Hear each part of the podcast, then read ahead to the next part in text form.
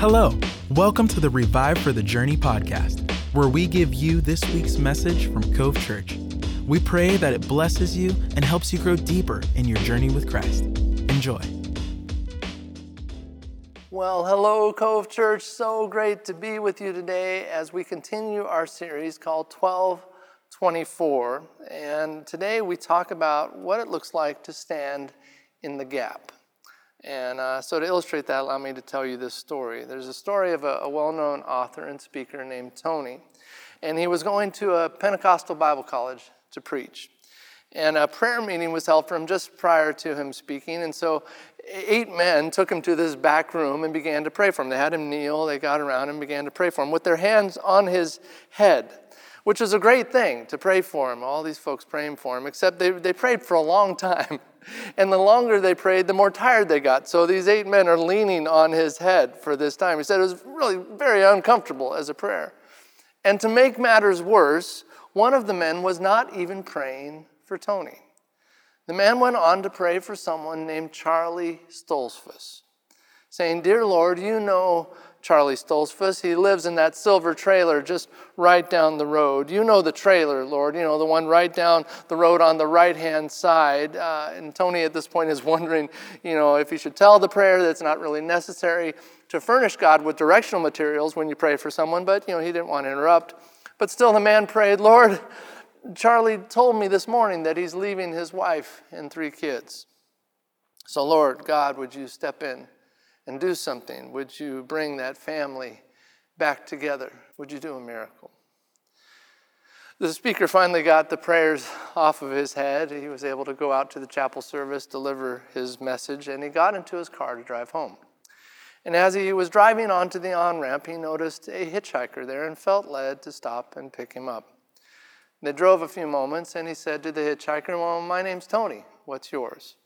And much to his surprise, the man said, Well, my name is Charlie Stoltzfus. The speaker couldn't believe it. And so immediately, Tony turned his car off at the next exit, began to head back. Charlie got a little bit uneasy with that, and after a few minutes, he said, Hey, mister, where, where are you taking me? He said, Charlie, I'm taking you home. Charlie narrowed his eyes a bit and asked, Well, why are you doing that? He said, Well, because you just left your wife and your three kids. You need to get back to them. Now that just blew the man away. He couldn't believe that this person just picked him up, knew this, and was shock written all over his place. He just all over his face. He just plastered himself up next to the door for the rest of the ride, just looking at looking at Tony as he drove, like I can't believe this is happening. And then Tony really freaked him out as he drove right into his house, the, the silver trailer down the road on the right, right up to their door. He said, How'd you know I lived here? Tony said, God told me. and so when Charlie opened the door to his trailer, his wife exclaimed, You're back! You're back! And he began to whisper in her ear the story of what had just transpired. The more he talked, the bigger her eyes got. And then Tony said to them, with real authority now, the two of you are going to sit down. I'm going to talk. You're going to listen. And man, did they listen. And that afternoon, he led those two people to relationship with Jesus. I tell you that story because it is an example of a specific type of prayer that we're going to explore today. Prayer is known as intercession the act of praying for the needs, the welfare, and the deliverance of another person. Intercession is to entreat God on behalf of someone else. And to engage this topic, we're going to look at a passage from the book of Ezekiel in chapter 22. Simple context for this it is correction time for Israel. And in those days, God's correction often included a prophet who would bring God's truth and God's instruction to the people, always with the hope of restoring. Remember, God's correction is always intended to give life to us, never to take life away. That's, what, how, that's why God corrects us. We're told that God disciplines those that God loves. It's like when we were in, in Puerto Rico we, we, I saw the last moments of a dad who had run out into the street to grab his toddler who had run out into a busy street and grabbed him and took him to the side. And I remember watching this, and I, he was speaking Spanish, but I knew the conversation he was having with that child. You know, the one you have as a parent with your kid when you get down on their level and you look them into the eyes and you say, You never do that again. It was correction. It was easy to see no matter the language. The same is true with God's correction for us as God's kids. It's done out of this desire to protect, to love, to keep us from harm. And just like the parent with that danger seeking child going out into the street, the correction we experience is often a bit uncomfortable in the moment. The same was absolutely true with Israel. And we're going to look at a passage that reflects a moment of that discomfort. And on the surface, the passage, I'll just warn you, it's far from encouraging on the surface. In fact, it comes right after God has, has said how far Israel has fallen, and the, the, priests and the leaders have fallen. They're not caring about justice, they're not caring about the poor, they're not caring about the widows. Extortion and corruption and greed and abuse has become the norm. Exploitation had replaced safety and compassion. Sadly, it's not so different from the times that we live, is it? And, and so it's a bit sobering to read that, knowing that we live in a similar time. But if we would look a bit deeper in this passage, we will discover there is some hope found within it. I want to start by us reading together this entire passage because it's short and I want you to get the overall idea, but then we're going to break it down from there. So here's the entire passage. Let's read it together. Big voices, go. I looked for anyone to repair the wall and stand in the gap for me on behalf of the land so I wouldn't have to destroy it, but I couldn't find anyone. First thing I would like to point out is this. Intercession asks us to care when others don't. Intercession asks us to care when others don't. So it's that first part of Ezekiel. I looked for anyone to repair the wall and stand in the gap for me on behalf of the land. God was looking for someone who would say, I see what is happening in my world. I see what is happening to the walls of my city. I see what is happening to my community. I see the low places where we are vulnerable, and instead of just shouting my displeasure from the safety of a stronger, better defended section of the city, the action this person takes is to place themselves between the low point of the wall and the coming attack. This is intercession. I am standing in that gap for another, for others. And in doing so, obviously, I'm placing myself at greater risk. Now, this is why intercession is hard.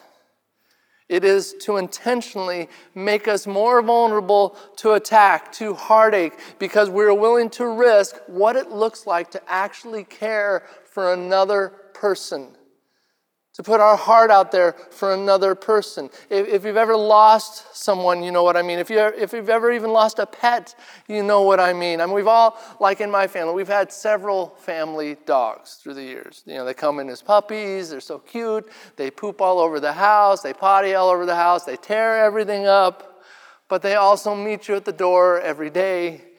They sleep at the foot of your bed if you just go to the mail and come back, they act like, man, I missed you so much. Oh, man, it's so great to see you. You know how dogs are. You know, they're saying, I, there's that saying that, that I want to become the kind of person that my dog thinks I am. well, it's absolutely true, right? I'm not sure if the same applies to cats. I know you cat people are going to be mad at me. I'm not sure, but to me, the vibe I often get from cats is I think you're a moron and I should have your job. That's really the vibe I get from cats, but not, you know, that's just my experience. I've got my own wounds. I'm sure you have some great cats out there. However, certainly with dogs, this is the case. There's this connection that you make with them through the years. And so when, when they die, you're like, ah, I don't know if I want to have another dog because it hurts so much when they left. Because we know the dogs live, what, 10 to 20 years, right? And so we know the likelihood of us outliving them is, is, is very, very strong. And so, why would we sign up for that? We knowing that we're going to have to say goodbye, that it's going to hurt. Yet for us, every time, we've eventually ended up with another dog. Why? Here's why because the love we gain is worth the pain. The love we gain is worth the pain. Knowing that in this life, ultimately, every relationship ends with a goodbye. We still love, we still connect. Every, every hello always has a goodbye on the backside of that, is the nature of the human experience. But the love is worth the pain. And that is really the crux of what this passage is saying to us.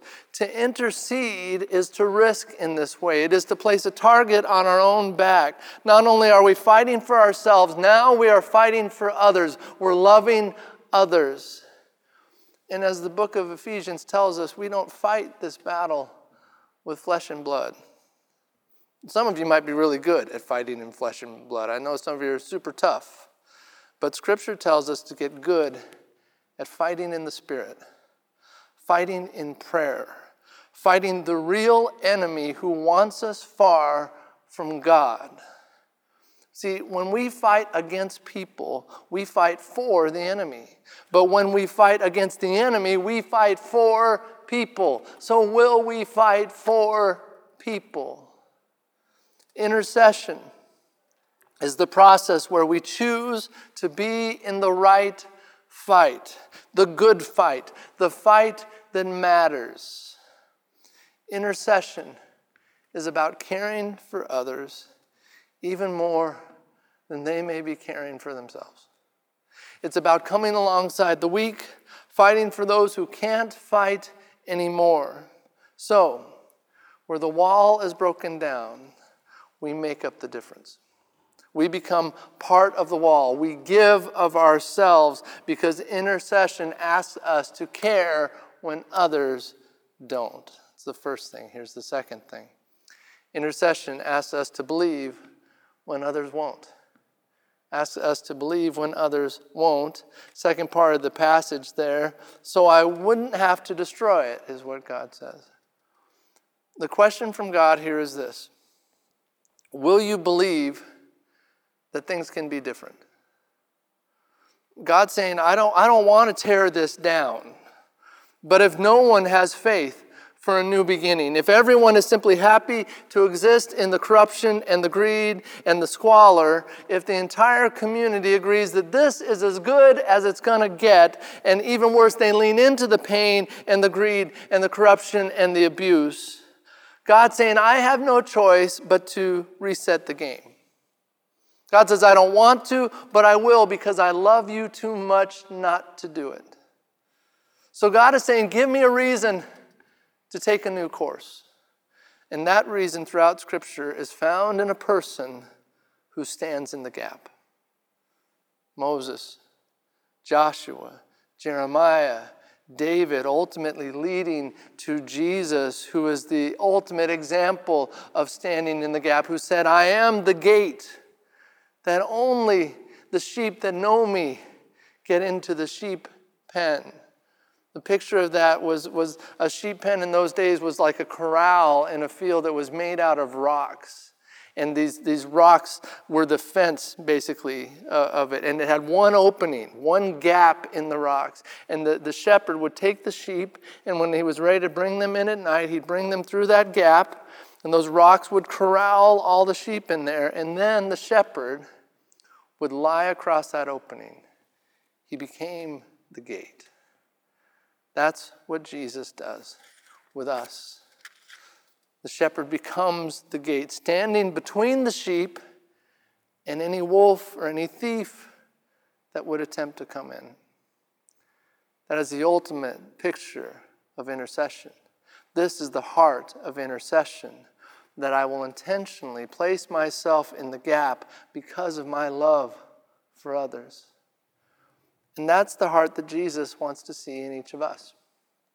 Even as we approach Easter and we are praying intentionally, specifically for those who are yet to be found by Jesus, that maybe they would come to a service or we would have a conversation, that God would do the miraculous, we do so because we're willing, believe, willing to believe that there's hope. Willing to hope when others won't. Willing to believe when others are saying, no, well, let's give up. And God is saying, is there someone who would take that one step forward? Because that one step of belief, it opens up an entirely different course. A couple months ago, for just sort of a strange coming together of events, I ended up in, in one of those escape rooms twice in a week. just uh, randomly ended up at, at, things that made that happen. And those escape rooms have puzzles and clues and things like that. And I'm horrible at it. I'm horrible at escape rooms. I'm horrible at puzzles. Um, in fact, on, on the second one that I did, I was of zero help to my, team, to my team. I didn't contribute at all. In fact, I, I, was like, I was like a weight to them. I actually almost took us down because my only job was ending up, I was supposed to put these cylinders into these tubes, and they were supposed to be in, in a sequence, but I kept getting excited and being like, Can I go now? And I dropped the cylinder in the tube. They're like, It's too early. You can't do it yet. And I almost messed us all up. So I was actually a negative influence on the outcome of the escape room. However, several times I got to watch this happen. The team would figure out a clue, not me, but the team would, which led to a set of actions that set, and that set of actions then unlocked a completely new room, opening up all of these new possibilities. This is what happens in our belief when we trust Jesus like that. In our faith, which is the evidence of things not seen, the substance of things hoped for, when we believe in faith, God can then act on our behalf. It opens up new options. Without belief, there's nothing for God to act upon, but because of that belief, God can act and another door can open. That's what intercession is asking us to do to actually believe God for maybe that physical healing, to believe God for that, that, that child's restoration of relationship, to believe God for that friend who's wrapped up in addiction, to believe God for, for that spouse who is struggling with depression, watching God heal them, to believe God for that marriage to be renewed and restored. Our belief lays the groundwork for the road of God's action. Matthew 21 22, if you believe, you will receive whatever you ask for in prayer. And if there's something that Jesus continually got after the disciples about, it was their lack of belief. So the heart of the intercessor is a heart that believes that God can still move God can still work, that God can still change things. Yes, even today, even in your world, regardless of how hopeless things look today, God can change our city. God can transform broken systems and heal broken places. That in intercession, we believe in what God can still do and that God can still do what all of our human effort has failed to do. If there's something to learn in and to grow in as Christ followers that will make the most difference, it is this learning how to intercede in prayer. But see, some of us have stopped believing. Some of us have stopped believing that things can be different. And we've stopped believing God. It's time to believe again. It's time to believe again and to engage God with that belief because intercession asks us to believe when others won't. Here's the last thing intercession asks us to engage when others can't. To engage when others can't. Last part of this passage, God says, But I couldn't find anyone.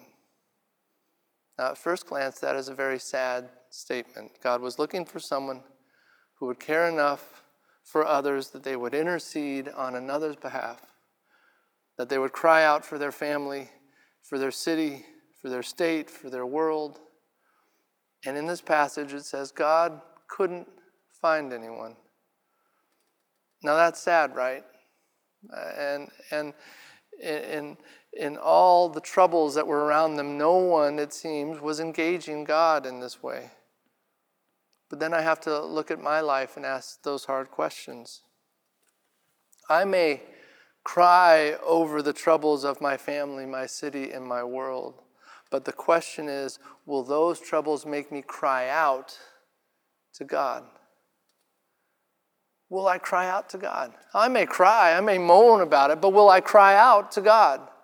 Sure, I can get angry and frustrated about the stuff that's around me. I can, I can, you know, have, come away from that conversation or read that headline or experience that failure, and I can get mad about all that stuff. Many may cry, but God is looking for those who will cry out. And this passage says, God looked for that one person and no one could be found. But here's the good news. Here's the hope of this passage. We can decide today that God will find us. We can decide today that God will find us, that when God looks at this family of people at Cove Church in Eugene, Oregon, that God would find intercessors that we would be those who stand in the, in the gap, that we would set ourselves between the vulnerable and the forces that are poised to harm them. That we would pray in such a way that the lame begin to walk, the blind begin to see, and the dead rise. That our prayers would carry those who cannot yet carry themselves. This is God's calling to us. I have a favorite scene in The Lord of the Rings. Let me nerd out on you for just a moment. The first uh, Lord of the Rings, the Fellowship of the Ring. Uh, the one with it's Frodo and uh, and his buddy Samwise, and they're at the end of it. They're climbing Mount Mordor to to to throw, you know destroy the Ring of Power, and they've been through this huge, epic, long journey, and they're finally climbing this horrible volcanic mountain and Frodo, the, the weight of the ring of power has, has, has so worn him out that he can't take another step. He just can't move forward, but he's the only one who can carry the ring. And so there's this great moment where his buddy Sam, uh, who's, this, who's big for a hobbit, says, says, I can't carry what you carry, but I can carry you. And he picks him up and he carries him to the place he needs to go. Cove Church, could we as a family be found standing in the gap for those who can't stand, protecting those who can't protect themselves, and believing for those who can't believe right now. This is what it looks like to live out the mission of Jesus. Not just looking inward, and Jesus cares about the inward, but we don't just look inward, we actually engage the outward because intercession asks us to engage when others can't. I'll wrap up with this. Uh, I was recently on a beach uh, on our trip that we were on, and, and um, the waves at this particular beach on this day, they were really good sized, you know, at least for me. I'm not a surfer or anything, but they're probably, I guess, three to four foot waves, you know, which is bigger than I've usually been around. And I love to play in the waves. You know, I, I love to attempt to body surf and, and things like that. And several times I was able to catch these bigger waves and ride them, and it was just so fun. But there were also times when I was out of position when the wave came. And instead of riding it, the wave crashed over me. And I would end up kind of going through the washing machine, you know, as they say. And, and you end up with salt water up your nose, and you've got sand in places you didn't even know you had places. You know, it, it gets pretty crazy at that point.